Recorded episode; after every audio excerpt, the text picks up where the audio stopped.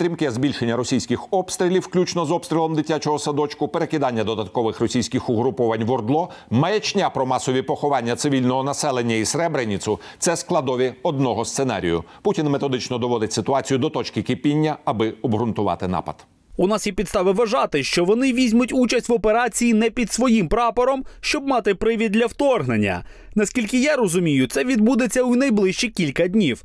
Джозеф Байден, президент Сполучених Штатів Америки. Останні події аналізуватиме знаний український дипломат, амбасадор України у Сполучених Штатах у 15-19 роках, екс-заступник голови адміністрації президента Валерій Чалий.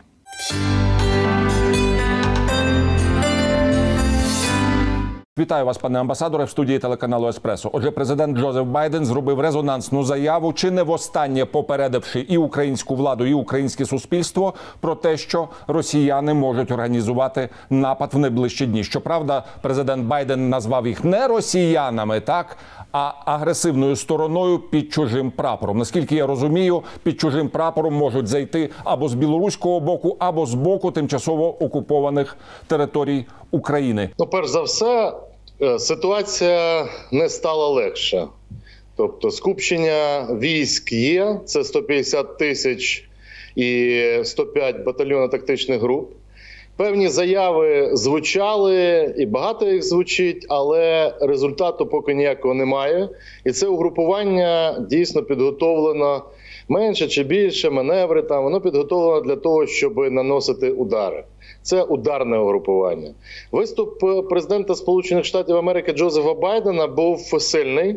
Е, мої колеги в Вашингтоні сказали, що вони сприйняли це як один з найсильніших виступів за весь, за весь час президентства його.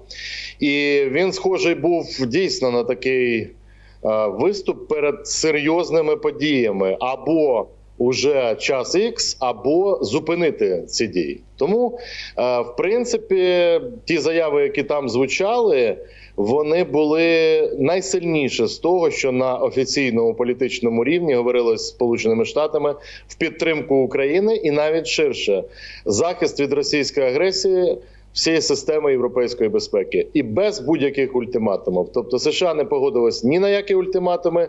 Ну а відтак е, далі Кремль буде і Путін наступати. Що на вашу думку відбулося останніми днями, що росіяни розпочали так сильно галопувати в українському напрямку? Ну, ви бачите, їх сценарій, е, той, що вони спочатку використовували, він не призвів до результату. Вони тепер йдуть по іншому сценарію, по-другому, не знижуючи тиск на кордонах України збройний, але вони далі будуть робити те, про що я говорив. Вони йдуть сценарієм атакувати з територій вже окупованих України. Це Донець, Луганськ, це Ордло, і це е, тиск е, на те, щоб і провокації, і в четвер, е, 17-го ми бачили величезну кількість обстрілів, е, поранених е, цивільних людей, поранених наших військових. Це я думаю, з 16-го року, мабуть, не було такого. Це явно не просто провокація. Вони вбивають мінські домовленості. Вони ще й накрили їх там майже мільйоном паспортів. Ясно, що вони е, шантажують. Вони намагаються з іншого боку по всім політичним каналам намагатися, щоб всі тиснули на керівництво України, виконати е, їх бачення мінських домовленостей, ну тобто капітулювати перед ними, фактично маючи контроль уже далі над територією України на сході і таким чином контролюючи Україну. Цей сценарій гібридний. Ви бачили, він поєднаний з кібератаками. Ну, власне, те, що очікувалось. Тобто, ця гібридна війна з елементами абсолютно реальної війни е, ще четвертого покоління вона триває. Якщо буде дійсно подальші кроки Росії, це буде їх останні кроки. Далі вони вже ніяких аргументів не мають. Тільки зброя, тільки брязкання, тільки обстріли цивільного населення. Все. У Росії аргументи закінчились, все виходить на поверхню. Тобто, уже грати в подвійну гру не вийде, і ясно, що маємо очікувати таких вже відкритих далі кроків Росії. Але ще раз кажу, це не про широкомасштабний наступ, це про відкриті кроки з легалізації своєї військової присутності на території України. Ну і відповідно підштовхування своїх найманців вбивати українців з керуванням російських офіцерів російською зброєю, на жаль, з української території. Пане амбасадоре, ми просто напевно дуже добре пам'ятаємо так званий грузинський сценарій, коли росіяни також використовували так званих миротворців. Зараз росіяни запускають сценарій так званої Сребреніці, який буцім би був організований українськими військовими так. На Донеччині ми розуміємо, що це брехня, але вони наполегливо намагаються впроваджувати цей наратив. З якою метою? Тому що ви сказали, що вони послідовно вбивають мінські домовленості. І наскільки я розумію, це може спричинити до так званої гарячої фази. Так я не знаю, яку би можна було би потрактувати як певну вимогу для створення якоїсь нової переговорної конфігурації в стилі не знаю, мінськ 3 Стамбул 1 чи ще щось. Або можливо, справді вони намагаються повністю обвалити Україну. Ну, намагаються дійсно зробити шантаж уже іншим розвитком подій. Це безпосередньо після можливого підписання Володимиром Путіним указу щодо визнання території України Ордло на сході України окремими від України. Тобто, після цього, очевидно, за прикладом Абхазії буде угода про миротворців чи про підтримку військової Росії, і далі легалізація військової присутності. А далі е, очевидно, що вони будуть пробувати розширити територію окуповану на сході, тобто аж до на першому етапі до адміністративних кордонів наших Донецької і Луганської областей. Тому е, ясно, що це гаряча фаза. Погана новина, що із зростання цін на нафту. Е, Росія має плюс десь 65 мільярдів доларів в цьому році доходу, а це фактично річний бюджет її на армію. Ясно, що там трохи розкрадуть, не трохи, а розкрадуть добряче е, оточення Путіна собі в кишені, але все рівно залишиться в бюджет, і це може ну дати їм можливості таких маневрів військами досить довго. Не один день, не два, і навіть не тижні. Це може тривати дуже довго, і нам треба бути готові до цієї виснажливої атаки на всіх на всіх фронтах. На військовому фронті, воєнному фронті, на дипломатичному і особливо на фронті от внутрішньої інституційної стабільності. Ну я розумію, що широкий комплекс і формат дій це надзвичайно потрібно, але ми розуміємо, що водночас росіяни вже почали намагатися формувати так звані понтонні мости і решту переправ. На півночі України ну йдеться про Чорнобильську зону з білоруського боку. Отже, наскільки я розумію, це можливо бути акт застрашування, а можливо, можна припустити, що це справді якась форматніша підготовка. Я думаю, що е, там сидять, звісно, люди в політичному плані дещо дивні, так м'яко кажучи, в Москві. Е, У них дуже такі рішення бувають е, абсолютно, що англійською крейзі звучить. А, але е, я думаю, все-таки вони не настільки дурні, щоб не розуміти, що в разі вторгнення такого військового вони отримують удар на зустріч, і буде дуже багато загиблих е, російських солдатів. Тому які підуть труни, підуть не тільки в Ростов, але й в Москву, в Санкт-Петербург. Е, Я все таки вважаю, що оце найбільше, що їх зупиняє. Ціна такого вторгнення вона буде набагато більше ніж ті здобутки, якими вони е, цементують свій режим в Москві. Я думаю, що є питання дійсно подальшої тактики. Вона буде багатопланова.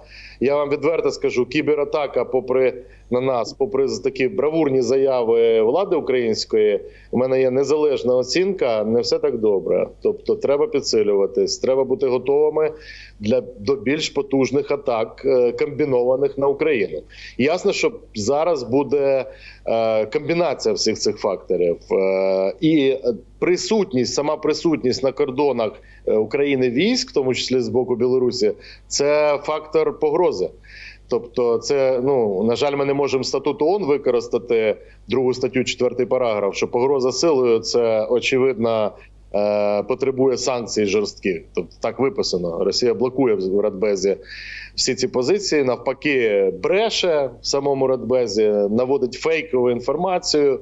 Ну це не уже не А якщо для виводити це на асамблею з рівня Радбезу, наскільки я розумію, повноваження асамблеї є більшими. Подивіться, я не вірю е, в те, що це щось дасть. Е, якщо ми не хочемо звертатися так, як робили кілька років назад по миротворчу підтримку, ну то яке питання виносити? Все, що стосується таких санкцій через Радбез, Росія заблокує. По миротворчим питанням треба виносити, тому що треба випередити їх. Оці всі миротворці російські, ОДКБ. Треба говорити з ООН. Зараз екс- ситуація екстремальна, і вона ж е, нічого не змінилось. Тобто, ми ж не забуваємо, що у нас залишилось в будь-якому разі серйозні проблеми з окупацією, яка відбулася вже в 2014 році.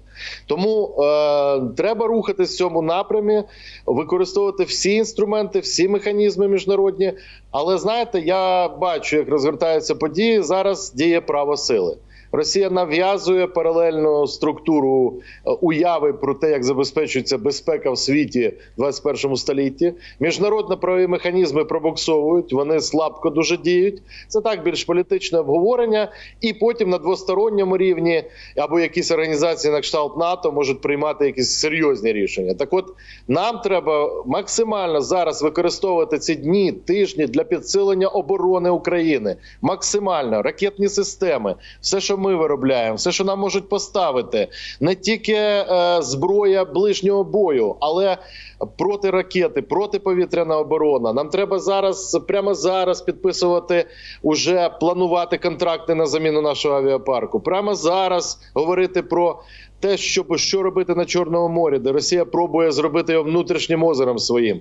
Прямо зараз, коли є політична увага всього світу до України, досягати цих рішень і отримати, і максимально шукати рішення для того, щоб отримати план дій щодо членства в НАТО уже в червні цього року. Оце наш пакет дій. Тому що ця пауза, а парадокс в тому, я вам скажу, це пауза. Ми це вважаємо піком російського тиску.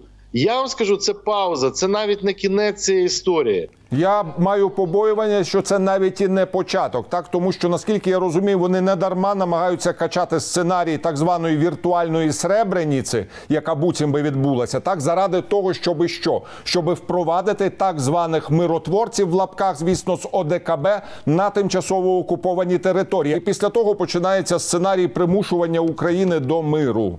Це все в лапках, це все е, російський наратив, але він буде такий. Дивіться, росіяни, Кремль, ну не росіяни, тут все таки режим російський, але він, на жаль, на жаль, я хочу відзначити, нема антивоєнного руху в Росії, немає того, не в Білорусі.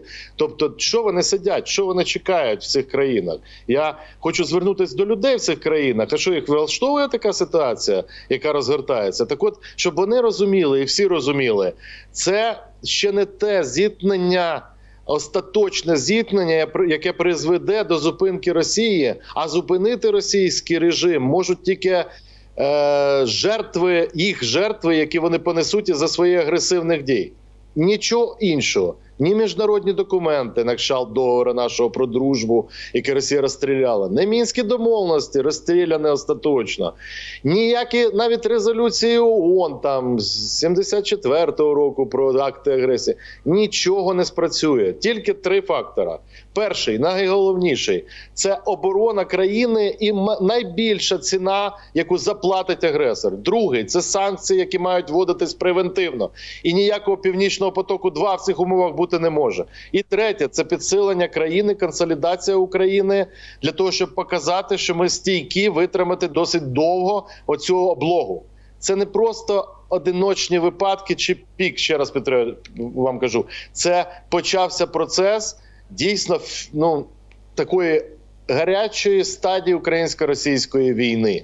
І в цій війні двох переможців не буде. Промові президента Байдена засмутили два моменти. Перший момент, так коли він заявив, що він більше не дзвонитиме Путіну, так коли окреслив ну про можливу агресію там найближчими днями. А другий момент, що росіянам доведеться дуже високо заплатити за кров американських громадян, які перебувають на території України. На вашу думку, що він мав на увазі? Дуже жорстка заява. Е, і в принципі, я знаю багатьох американців, які навіть при на, на такому дуже ну, тиску, можна сказати, своїх там офіційних структур не виїхали не з Києва, не з інших міст України. Тобто, і ясно, що убезпечити, от е, в разі такої. Дійсно, військових операцій убезпечити від жертв буде дуже складно. Тому я думаю, це така заява, і там в Кремлі 10 разів подумають перед тим, як е, робити якісь е, обстріли. Ну, якщо говоримо там про нас найкатастрофічніший сценарій. Але давайте чесно будемо, там же ніякі е, збройні сили ніякої країни за нас воювати не будуть. Вони нас будуть підтримувати. Але я скажу, навіть їх підсилення на східному фланзі НАТО дає для нас також результат. І тут одне питання, яке треба зараз засвоїти. Я скажу тільки однією фразою. Бо я бачу, голови попіднімали ті, хто почав говорити компроміс з Росією, відмовитись від євроатлантичної інтеграції, від майбутнього членства в НАТО, а відтак захисту України. Це люди, які говорять наративами Кремля. Навіть якщо вони будуть поважні, бувші дипломати, бувші політики, не вірте їм. Ця позиція, в тому числі їх, привела до війни в 2014 році. Україна не повинна бути більше буферною сірою зоною, щоб їх топтали ці а, чоботи. По нам ходили. Ми маємо використати це вікно можливостей і отримати спільну оборону і безпеку, де ми додаємо як країна що з нашим досвідом боротьби з Росією, і нам допомагають. Якщо ми цього не зробимо за найближчі роки, тоді ми будемо незахищені десятиліттями. Тому почуєте слово нейтралітет, позаблоковість. Знаєте, Ми вже почули, пане амбасадоре, і наскільки я розумію, ну те, що там сказав пристайко в публічній сфері, це одне. В мене є побоювання, що в непублічній сфері ведуться дуже непрості перемовини, і незабаром все стане явним. Це так і є. І на жаль, подача пішла в тому числі з українських офіційних кіл. На жаль, снаряди підво- підносити агресору не варто. А ясно, що наші партнери чи там наші країни різні вони будуть це використовувати. Якщо ми про це говоримо на офіційному рівні, звичайно, їм легше Росії розхитати ситуацію. Якщо вже там е, міністр Лавров хвалить наших е, офіційних е, осіб, не можна цього допустити, і не допустить цього той на- народ український, який вже зрозумів краще за наших навіть деяких офіційних осіб, що наш шлях тільки один спільну систему оборони. Це той шлях, яким ми можемо іти. Там дешевше, там надійніше. І цим шляхом треба йти послідовно. Тому на своєму рівні, те, що я роблю, те, що закликаю вас робити, коли починають піднімати голову, оті всі так звані миротворці голубі міра про нейтралітет, давайте Росії щось дадим, а давайте опять будемо Австрії, Фінляндії або Швейцарії. Слухайте, не слухайте їх, тому що вони це все розказували нам в 12-13 році. І що ми отримали? Ми отримали війну з Росією. Тому другий раз цю багнюку не вступайте. Ну на превеликий жаль, маю завершувати нашу розмову. Щиро вдячний вам, пане амбасадоре, за цей чесний аналіз в ефірі телеканалу Еспресо. Дякую вам за увагу. До побачення.